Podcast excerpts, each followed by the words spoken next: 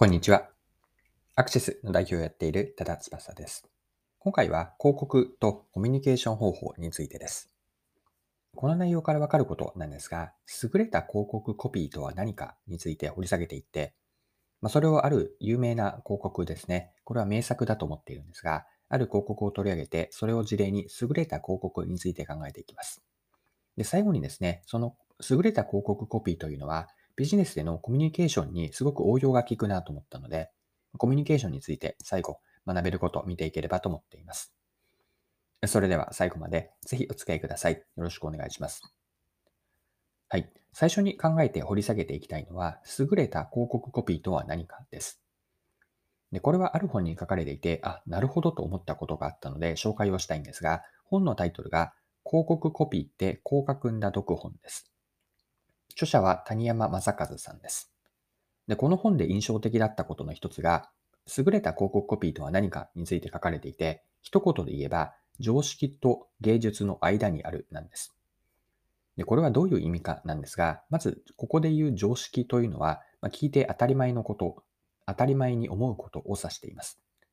で次に芸術なんですが、これは聞いてもわからないという意味を表しています。で、優れた広告コピーとは、芸術と、常識と芸術の間と言ったんですが、広告コピーを見たり聞いたりしたときに、それは当たり前でもなくて、何を言っているのかわからないでもなくて、ちょうどその中間にあるという、これが常識と芸術の間にあるという意味です。まつまり、広告コピーを見たときに、そういえばそうだよねと、確かにそうかもと思えるもの、これが良い広告コピーというふうな捉え方がされていました。で広告コピーの役割というのは、それを見たり聞いたときに相手に気づきを与えることなんですね。まあ言われて、聞いて初めて、普段は意識の下に眠っているもの、何かしらのこう感情が呼び起こされるもの。これが広告コピーの役割なんです。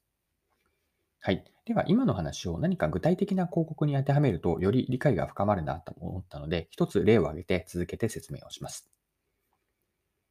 で、いいなと思って、まさに当てはまるなと思ったのが、うんと、JR のキャンペーンなんですが、そうだ京都行こうです。でそうだ京都行こう。皆さんも一度あの聞いたり見たりされたことはきっとあるんじゃないかなと思います。でこのキャンペーンはかなり実は古くからやっていて、調べてみると1993年の秋から展開されています。で、このそうだ京都行こうのコピーには、先ほどの常識と芸術の間がまさに当てはまるんです。で、京都へ行くことは多くの人にとっては当たり前のことではないですよね。もちろん一部の人、例えば今京都に住んでいる方とか、実家が京都の人というのは、京都へ行くことは当たり前のようなことかもしれませんが、そうではない人というのは、京都へ行くというのは非日常的なことです。まあ、つまり、まあ、日本人の大多数の人にとっては、京都に行くことは常識ではないんですね。では一方で、京都へ行こうと言われて、その意味が全くわからないということはないでしょう。京都というのは多くの人にとっては一度は過去に行ったことがある。または行ったことがなくても日本人の誰もが知っている地名です。でそうだ、京都行こうと見たり聞いて、そういえば前に京都に行ったのはいつだったかな？とか、確かに京都に行ってみたいかもと思わされる、思わせるこう力があるんですね。でちなみに個人的に思うこのそうだ、京都行こうのコピーのポイントは、はじめにそうだとこの3文字の一言が入っていることにあると言いました。何かこう自分の心を代弁してくれて、次に続く京都以降がこう自分ごと化されるんですね。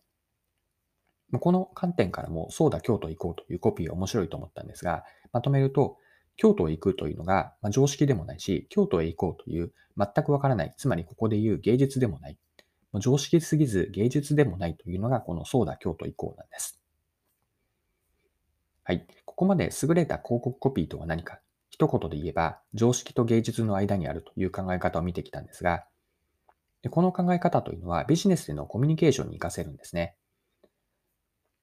で常識と芸術の間を別の捉え方をすれば、すでに知っている既存情報の中にどれだけ新しい情報を入れるか、この重要性を言っていると、こんな当てはめがをすることができます。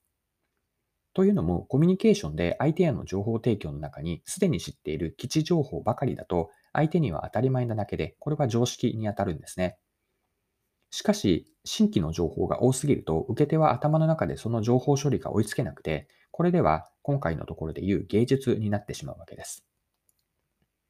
で、ここから私たちが何が学べるかなんですが、既存と新規のバランスなんですね。で、コミュニケーションでも常識と芸術の間は大事だと思っていて、相手に伝えるためには既存情報の中にどれだけバランスよく相手にとっての新規情報を入れられるかなんです。で一般的にコミュニケーションのギャップが起こるのは、話し手にとっては基地、すでに知っていることではあっても、聞き手には新規なことによる新規情報だからこそのま情報格差なんですね。で、この格差、つまりギャップを少しでも埋めるためにも、常識と芸術の間はコミュニケーションで意識してみるといい。常識すぎず芸術すぎる。つまり全く新しい情報ばかりではない。このバランスを意識してみると、コミュニケーションでも有効になるかなと思っています。はい。今回も貴重なお時間を使って最後までお付き合いいただきありがとうございました。これからも配信は続けていくので、次回の配信でまたお会いしましょう。それでは今日も素敵な一日にしていきましょう。